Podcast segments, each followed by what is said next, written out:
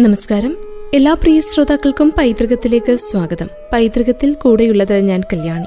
ചരിത്രങ്ങളും ഐതിഹ്യങ്ങളും ധാരാളമുള്ള അനേകം ദേവാലയങ്ങൾ നമുക്ക് ചുറ്റുമുണ്ട്. കരിങ്കൽ വിളക്കുകൾ തെളിഞ്ഞു കത്തുന്ന ശ്രീകോവിലിൽ നിന്നും ഉയർന്നു പൊങ്ങുന്ന ധൂമനാളികൾക്കും പറയാനുണ്ടായിരുന്നത് ഇതേ ചരിത്രവും ഇതേ ഐതിഹ്യവും. തിരുവനന്തപുരം ശ്രീ പത്മനാഭസ്വാമി ക്ഷേത്രത്തിന്റെ ചരിത്രത്തോടൊപ്പം ചേർന്ന് നിൽക്കുന്ന ധാരാളം ആരാധനാലയങ്ങളുണ്ട്. അതിലേറെ പ്രാധാന്യവും അപൂർവതകളും നിറഞ്ഞതാണ് മിത്രാനന്തപുരം സമുച്ചയം. ഇന്ന് പൈതൃകത്തിന്റെ ഈ അധ്യായത്തിലൂടെ ചരിത്രമൊഴുകുന്ന മിത്രാനന്തപുരത്തെ കാഴ്ചകളൊന്ന് കേട്ടുവരാം. തിരക്കേറിയ തലസ്ഥാന നഗരത്തിന് നടുവിലെ ഈ പച്ചത്തുരുത്തിലെ ചരിത്രവും വർത്തമാനവും തിരിഞ്ഞുള്ള യാത്രയിലേക്ക് എല്ലാ പ്രിയ ശ്രോതാക്കളെയും ഒരിക്കൽ കൂടി പൈതൃകം ക്ഷണിക്കുന്നു.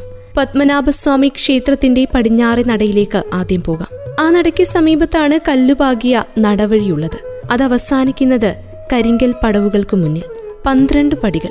അതിറങ്ങിയാൽ പച്ചപ്പിന്റെ തണുപ്പ്. പന്തലിട്ട് നിൽക്കുന്ന അരയാലുകൾ കൂവളങ്ങൾ പേരറിയാത്ത വേറെ മരങ്ങളും ചെടികളും കുളവും നിറഞ്ഞ ഈ പറമ്പിന് വിശാലമായ കാവിന്റെ പ്രതീതിയാണ്. പ്രാചീനമായ ഏതോ കാലത്തിലൂടെയാണ് നടക്കുന്നതെന്ന് തോന്നും. ബ്രഹ്മാവ് വിഷ്ണു മഹേശ്വരൻ ഈ ത്രിമൂർത്തികൾ മുഖ്യദേവന്മാരായ മൂന്ന് പ്രത്യേകം ക്ഷേത്രങ്ങളാണ് മിത്രാനന്തപുരം സമുച്ചയം വിഷ്ണു മഹേശ്വരൻ എന്നിവരുടെ ക്ഷേത്രങ്ങളാണ് ആദ്യം. കിഴക്കോട്ടാണ് ദർശനം. ശംഖചക്ര ഗതപത്മം ധരിച്ച ചതുർബാഹുവായ വിഷ്ണു നിൽക്കുന്നു.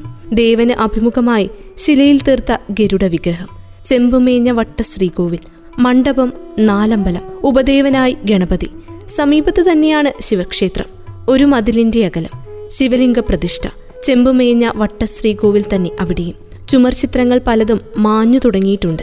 വിശാലമായ ആലിന്റെ തണലുണ്ടവിടെ ആൽത്തറയിൽ പ്രദക്ഷിണം ചെയ്തിട്ടാണ് പലരും ദർശനം നടത്തുന്നത്.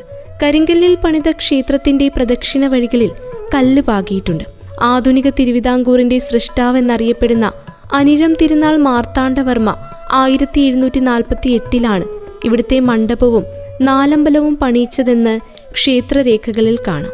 സൂര്യനാരായണ മൂർത്തിയായിരിക്കാം ഇവിടുത്തെ ആദ്യകാല പ്രതിഷ്ഠയെന്ന് ചരിത്രകാരൻ ഡോക്ടർ എം ജി ശശിഭൂഷൺ പറയുന്നുണ്ട്. ത്രിമൂർത്തികൾ സൂര്യദേവനെ പ്രീതിപ്പെടുത്താൻ ഇവിടെ യാഗം നടത്തിയിരുന്നതായും ഐതിഹ്യമുണ്ട്. തിരുവിതാംകൂർ ദേവസ്വം ബോർഡിന്റെ സംരക്ഷണത്തിലാണ് ഇപ്പോൾ ക്ഷേത്രം. ഒരു ക്ഷേത്രത്തിന്റെ പരിസ്ഥിതിയിലൂടെ നടക്കുകയാണെന്നേ നമുക്ക് തോന്നുകയില്ല. ഏതോ ഒരു പാലക്കാടൻ ഉൾനാടൻ ഗ്രാമത്തിന്റെ വിരലുകൾ പിടിച്ചുകൊണ്ട് നടക്കുന്നത് പോലെ തോന്നും. ഹരിത ഭംഗി നിറഞ്ഞ ഏതോ ഉൾനാടൻ ഗ്രാമത്തിലൂടെ പോകുന്നത് പോലെ. ധാരാളം വൃക്ഷങ്ങളും വള്ളിപ്പടർപ്പുകളും നിറഞ്ഞ വഴിയരികിൽ വിശാലമായ കുളം. അഗസ്ത്യതീർത്ഥം എന്നാണത്രേ അറിയപ്പെടുന്നത്. ബ്രഹ്മതീർത്ഥം വരാഹതീർത്ഥം ഈ പേരുകളുമുണ്ട്. പത്മനാഭസ്വാമി ക്ഷേത്രത്തിലെ ആറാട്ടുത്സവത്തിന്റെ തുടക്കത്തിനുള്ള മുളയിടൽ ചടങ്ങിനുള്ള വെള്ളവും മണ്ണും ആഘോഷപൂർവം സംഭരിക്കുന്നത് ഇവിടെ നിന്നാണ്. മണ്ണുനീർ കോരൽ എന്നാണത് അറിയപ്പെടുന്നത്. നമ്പിമാരെന്നറിയപ്പെടുന്ന ശാന്തിക്കാർ കുളിക്കുന്നത് ഇതിലാണ്. കുളത്തിലേക്ക് ഇറങ്ങാൻ പടവുകൾ വെട്ടിയിട്ടുണ്ട്. കുളപ്പുരകളുമുണ്ട്. നീർക്കാക്കകൾ ഉൾപ്പെടെയുള്ള ജൈവ വൈവിധ്യത്തിന്റെ കലവറ. അങ്ങനെ നടന്ന് നടന്നിട്ടും തീരുന്നില്ലല്ലോ എന്ന് തോന്നിയ നടപടി അവസാനിച്ചത് ഒരു ചെറിയ വാതിലിനു മുന്നിൽ. തൊട്ടടുത്ത് ആൾത്തറയും നാഗപ്രതിഷ്ഠയും. കല്ലിൽ തീർത്ത ചതുര ശ്രീകോവിൽ.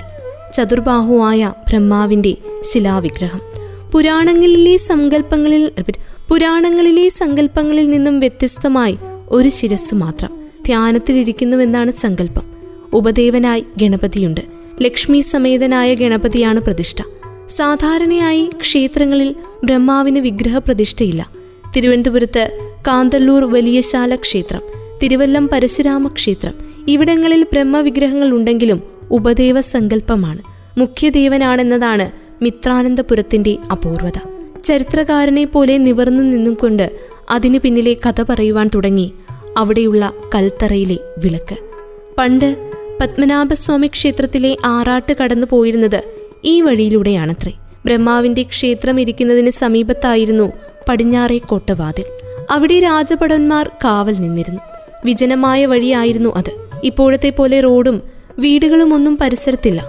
രാത്രിയായാൽ നഗരം ശൂന്യം. ഒരിക്കൽ നഗരത്തിനെ നടുക്കിയ ആക്രമണ പരമ്പരകൾ അവിടെയുണ്ടായി. അതിനു പിന്നിൽ രക്ഷസാണെന്നായിരുന്നു വിശ്വാസം. രാജകീയ വസ്ത്രങ്ങൾ അണിഞ്ഞ് പല്ലക്കലെത്തിയ ഒരാൾ കാവൽ ഭടന്മാരെ ആക്രമിക്കുന്നത് പതിവായിരുന്നു. ചിലരൊക്കെ മരിച്ചു. അത് കാരണം കാവൽക്കാരെ കിട്ടാതായി. ഒരിക്കൽ രണ്ടു ഭടന്മാർ ഇത്തരത്തിൽ മരിച്ചു. ഒരാൾ ഓടി രക്ഷപ്പെട്ടു. സംഭവത്തെപ്പറ്റി രാജകുടുംബത്തെ അറിയിച്ചത് അദ്ദേഹമാണത്രേ. തുടർന്ന് കൂപക്കര പോറ്റിയുടെ കാർമ്മികത്വത്തിൽ ദൈവപ്രശ്നം വെച്ചു. വലിയ ദിവാഞ്ചി എന്നറിയപ്പെട്ട രാജാ കേശവദാസ് അദ്ദേഹത്തിന്റെ രണ്ട് അനന്തരവന്മാർ വേലുത്തമ്പി ദളവ എന്നിവർക്ക് മോക്ഷം ലഭിച്ചിട്ടില്ലെന്നും അതിന്റെ അനന്തരഫലമാണ് ഈ അനർത്ഥങ്ങളെന്നും തെളിഞ്ഞു. അതിന് പരിഹാരം ചെയ്യുന്നതിനോടൊപ്പം കോട്ടവാതിൽ മാറ്റി സ്ഥാപിക്കാനും ആ സ്ഥലത്ത് ബ്രഹ്മാവിന്റെ പ്രതിഷ്ഠ നടത്താനും നിർദ്ദേശിച്ചുവെന്നാണ് കേട്ടിട്ടുള്ളത്. ആ കോട്ടയ്ക്ക് പകരം നിർമ്മിച്ചതാണ് ഇപ്പോൾ അവിടെയുള്ള പടിഞ്ഞാറേക്കോട്ട. ആറാട്ട് ഘോഷയാത്ര കടന്നു പോകുന്നത് ഈ വഴിയിലൂടെ. പഴയ കോട്ടയ്ക്ക് നരിയടിച്ചാൻ കോട്ട എന്നാണ് പേര്. കാവൽക്കാരെ നരി ആക്രമിച്ചിരുന്നതായിട്ടാണ് അതുവരെ കരുതിയിരുന്നത്. അതിനാലായിരിക്കണം ഈ ഒരു പേരും വന്നത്. പഴയ കോട്ടവാതിലിന്റെ അവശിഷ്ടങ്ങൾ ഇപ്പോഴില്ല. ഇപ്പോഴത്തെ കോട്ടവാതിലിന്റെ സമീപത്തെ വഴിയിലൂടെ നടന്നാൽ ബലിഷ്ഠമായ കരിങ്കൽ മതിലുണ്ട്. അത് പഴയ കോട്ടയുടെ സ്ഥാനത്താണെന്നാണ് കരുതുന്നത്. മിത്രാനന്തപുരത്തിന് ചരിത്രത്തിൽ ഇടം കിട്ടിയത് പത്മനാഭസ്വാമി ക്ഷേത്രവുമായുള്ള അഭേദ്യമായ ബന്ധം കൊണ്ടാണ്. എട്ടര യോഗമാണ് ക്ഷേത്രത്തിലെ ആചാരപരമായ കാര്യങ്ങളിൽ അന്തിമ തീരുമാനമെടുത്തിരുന്നത്. അനിരം തിരുനാൾ മാർത്താണ്ഡവർമ്മയ്ക്ക് മുൻപ് ക്ഷേത്രഭരണത്തിൽ ഈ യോഗത്തിന് അപ്രമാദിത്വം ഉണ്ടായിരുന്നു പുഷ്പാഞ്ജലി സ്വാമിയാരാണ് യോഗത്തിന്റെ അധ്യക്ഷൻ. ക്ഷേത്രത്തിൽ പുഷ്പാഞ്ജലി നടത്തുന്നതിന് പുറമെ തന്ത്രിയുടെയും നമ്പിയുടെയും അസാന്നിധ്യത്തിൽ ആ ദൗത്യവും അദ്ദേഹത്തിനാണ്. ആചാരപരമായ കാര്യങ്ങളിൽ തീരുമാനമെടുക്കുന്നതിനും അദ്ദേഹത്തിന്റെ സാന്നിധ്യം അനിവാര്യം. ശങ്കരാചാര്യ പരമ്പരയുടെ പ്രതീകമായിട്ടാണ് പുഷ്പാഞ്ജലി സ്വാമിയാരെ കണക്കാക്കുന്നത്. അവരുടെ ആസ്ഥാനമാണ് മിത്രാനന്തപുരം. എട്ടരയോഗം പലപ്പോഴും സമ്മേളിച്ചിരുന്നത് ഇവിടെയാണ്. അതുകൊണ്ട് തന്നെ തിരുവിതാംകൂർ രാജാക്കന്മാരിൽ പലരും ഈ ക്ഷേത്രത്തിന് ഉദാരമായ സംഭാവനകൾ നൽകിയിട്ടുണ്ട്.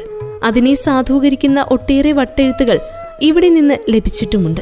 ആയിരത്തി ഒരുന്നൂറ്റി അറുപത്തിയെട്ടിൽ വേണാട്ടിലെ വീരാദിത്യവർമ്മയ്ക്ക് വേണ്ടി ഇവിടെ ഒരു ക്ഷേത്രം പണിഞ്ഞ് ശ്രീകൃഷ്ണ വിഗ്രഹം പ്രതിഷ്ഠിച്ചതായി ഒരു ലിഖിതത്തിൽ രേഖപ്പെടുത്തിയിട്ടുണ്ട്. സാളഗ്രാമങ്ങൾ ഹസ്തിമുദ്രയുള്ള സ്വർണ നാണയങ്ങൾ നെല്ല് മുതലായ പാരിതോഷികങ്ങൾ സമർപ്പിച്ചതായാണ് രേഖയിലുള്ളത്. മിത്രാനന്തപുരത്ത് വെച്ച് രാമർ കേരളവർമ്മ പുറപ്പെടുവിച്ച പല ഔദ്യോഗിക നിർദ്ദേശങ്ങളും നിയമരൂപത്തിൽ ഉൾപ്പെടുത്തിയിട്ടുള്ളതായി തിരുവിതാംകൂർ രാജകുടുംബാംഗമായ അശ്വതി തിരുനാൾ ഗൗരിലക്ഷ്മിബായ് ശ്രീ പത്മനാഭസ്വാമി ക്ഷേത്രം എന്ന പുസ്തകത്തിൽ എഴുതിയിട്ടുണ്ട്. ഇവിടുത്തെ വിഷ്ണു ക്ഷേത്ര നടയിൽ കണ്ടെടുത്ത വട്ടെഴുത്തിലുള്ള ശിലാലിഖിതത്തിൽ ആയിരത്തി ഒരുന്നൂറ്റി തൊണ്ണൂറ്റിയാറിൽ വേണാട്ട് രാജാവായ മണികണ്ഠൻ രാമവർമ്മൻ ക്ഷേത്രത്തിന് സംഭാവനകൾ നൽകിയതിനെക്കുറിച്ച് പരാമർശിച്ചിട്ടുമുണ്ട്. ബ്രഹ്മാക്ഷേത്രത്തിന്റെ ചുവരിലും ലിഖിതങ്ങൾ കാണാം. ഭക്തന്മാർ നൽകിയ സംഭാവനകളെക്കുറിച്ചുള്ള പരാമർശങ്ങളും കാണാം. ബ്രഹ്മാവിന്റെ ക്ഷേത്രത്തിന് പരിസരത്തെ പടവുകൾ കയറണം. അങ്ങനെ പടവുകൾ കയറിക്കഴിഞ്ഞാൽ എത്തുക വില്ലുമംഗലം ശ്രീകൃഷ്ണസ്വാമി ക്ഷേത്രത്തിലേക്ക്. തുളസിച്ചെടികൾ നിറഞ്ഞ പ്രശാന്തമായ പരിസരം. കമ്പിയഴികളിലൂടെ കുളത്തിന്റെ പച്ചപ്പ്. ഒരു ഭാഗത്ത് രാധാമാധവ വിഗ്രഹം. സമീപത്തായി പഴയൊരു പുഷ്പാഞ്ജലി സ്വാമിയാരുടെ സമാധി. മുന്നോട്ടു പോയാൽ വട്ടശ്രീകോവിലിൽ ശ്രീകൃഷ്ണ പ്രതിഷ്ഠ. അനന്തപുരിയിൽ അനന്തശയന രൂപത്തിൽ മഹാവിഷ്ണുവിന്റെ ദർശനം ലഭിച്ചിട്ടുണ്ട് വില്ലുമംഗലം സ്വാമിയാർക്ക്. പ്രതിഷ്ഠയ്ക്കും നേതൃത്വം വഹിച്ചത് അദ്ദേഹമാണ്. പിന്നീട് ഇഷ്ടദേവനെ ഉപാസിച്ച് ഇവിടെ തന്നെ കഴിഞ്ഞുവത്രേ.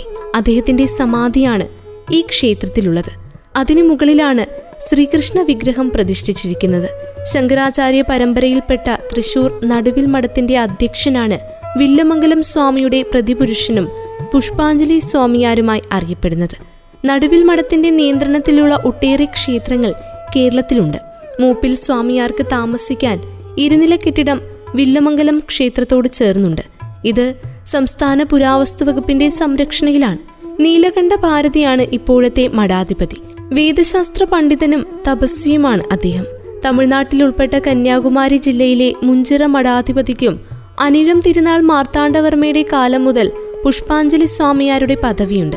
ആറുമാസം വീതം ഇവർ ചുമതല പങ്കിടുന്നു. അദ്ദേഹത്തിനും ഈ പരിസരത്ത് സ്ഥലം അനുവദിച്ചിട്ടുണ്ട്. മിത്രാനന്തപുരം ക്ഷേത്രത്തിന് സമീപത്താണ് പത്മനാഭസ്വാമി ക്ഷേത്രത്തിലെ പൂജാരിമാരായ നമ്പിമാർ താമസിക്കുന്നത്. പുലർച്ചെ മൂന്ന് മണിയോടെ കത്തിച്ചു പിടിച്ച കോൽവിളക്കിന്റെ അകമ്പടിയിൽ ഓലക്കുട ചൂടി ഇവർ ക്ഷേത്രത്തിലെത്തും. ഉച്ചയ്ക്ക് അതുപോലെ മടങ്ങിപ്പോകും. അതവിടുത്തെ പതിവ് കാഴ്ചകളിലൊന്നാണ്. ഓടുപാകിയ ഇരുനില കെട്ടിടവും സംസ്ഥാന പുരാവസ്തു വകുപ്പിന്റെ സംരക്ഷണയിൽ. പുഷ്പാഞ്ജലി സ്വാമിയാരുമായി ആചാരപരമായ കാര്യങ്ങളിൽ ആശയവിനിമയം നടത്തേണ്ടി വരുന്നതിനാലാണ് ഈ പരിസരത്ത് തന്നെ ഇവരെയൊക്കെ താമസിപ്പിച്ചിരിക്കുന്നത്. വില്ലമംഗലം ക്ഷേത്രത്തിന്റെ പടവുകൾ കയറിയാൽ ശംഖുമുഖം കടപ്പുറത്തേക്കുള്ള ആറാട്ട് റോഡായി.